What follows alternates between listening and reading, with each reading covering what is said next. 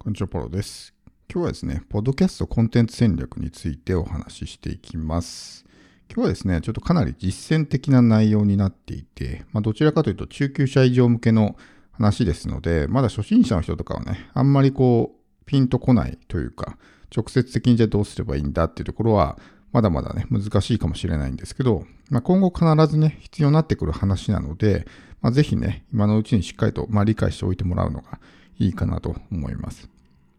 で、まあ、ポッドキャストだけに限らずですね、ま、情報発信全般に関して言えることですけど、一つですね、まあ、重要な考え方があって、点ではなくて線で考えるっていうことが大事なんですよね。情報発信っていうのは。例えば一つだけすごくバズったコンテンツがね、あったとして、まあ、YouTube とかだったら、まああるじゃないですか。すごくバズったとか。まあ、TikTok なんかもね、バズったみたいな話ってあると思うんですけど、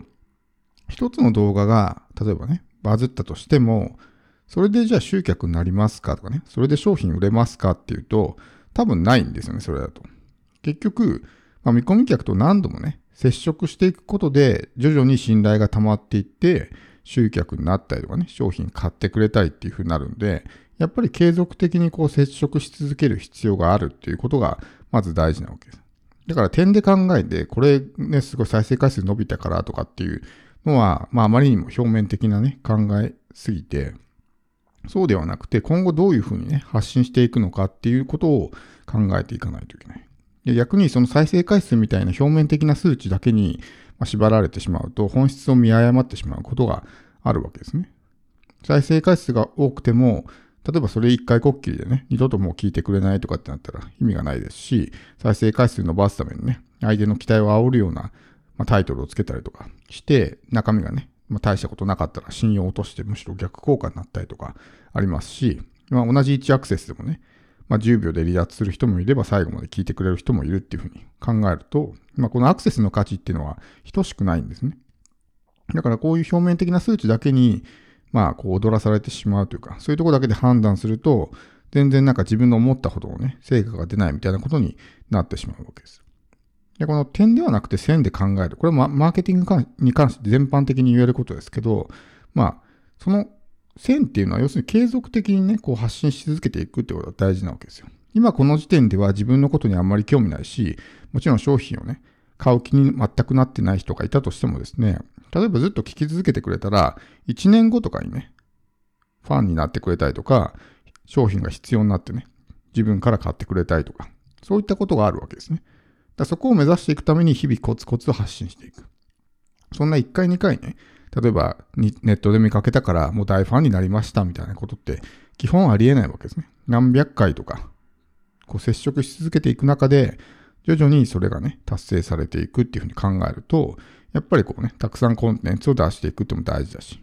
ただその発信するに関してもですね、まあワンパターンな発信っていうのは、まああんまりよろしくないというか上手じゃないんですね、そういうのっていうのは。まあ一般的に情報発信をするってなると、まあノウハウ系の発信が一般的だと思うんですよ。こういうノウハウがあるとかって。もちろんノウハウっていうのは絶対出さないといけないんですけど、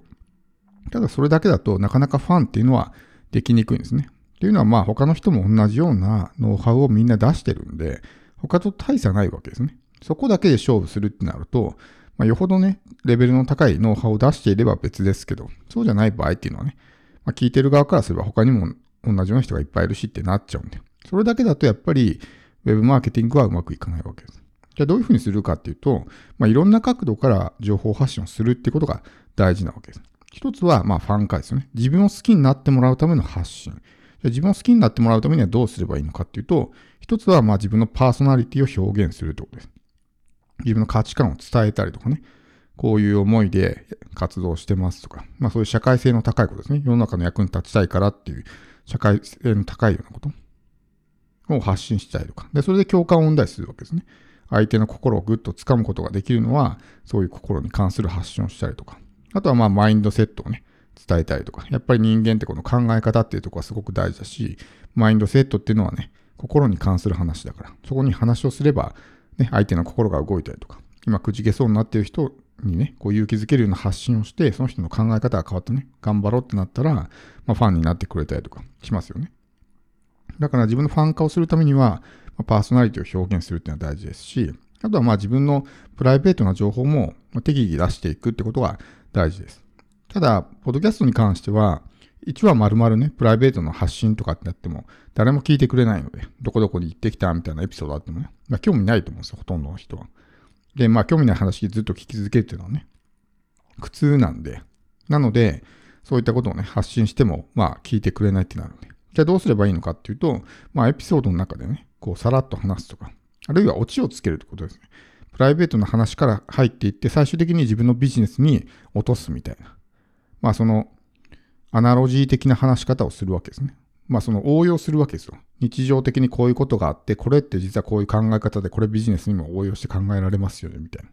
まあそういうアナロジー的な話し方をすれば、プライベートな話もできるし、いやこの人子供いるんだとか、ペット飼ってるんだとかね、旅行が好きなんだとかね。まあそういうような自分の個人的なことも知ってもらえる、プラス相手にも価値が提供できるというふうになるので、まあそういうような形でプライベートを出していったりとか。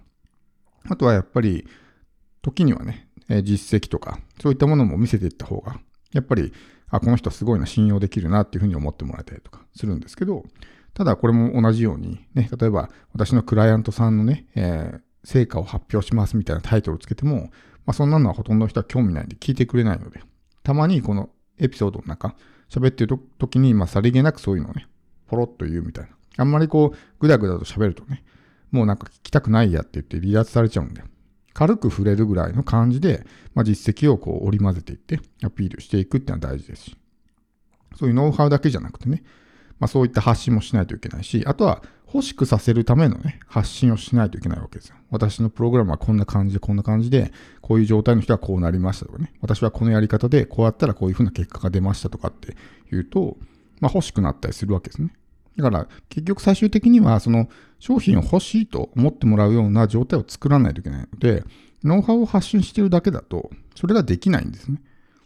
ノウハウを発信してるだけで欲しいってならないじゃないですか。だから欲しくさせるっていうことを意識しないと、全然ね、その先に進んでいかないわけですよ。だからそれも考えて、この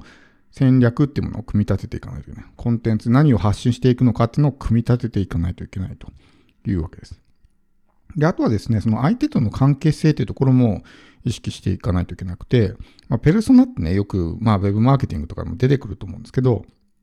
ペルソナって言ってもいろんな人がいると思うんですよ、僕は。そのこういう特徴を持ってて何々さんでなんかこういうのが趣味でとかってあると思うんですけど、相手との関係性っていうところが全然抜け落ちてるんですね、それって。だからその人がいたとしても、例えば僕の場合だったらコンテンツ販売とかですかね。コンテンツ販売にもすでに興味があってやろうと思ってる人もいればですね、まだコンテンツ販売は知らないけど、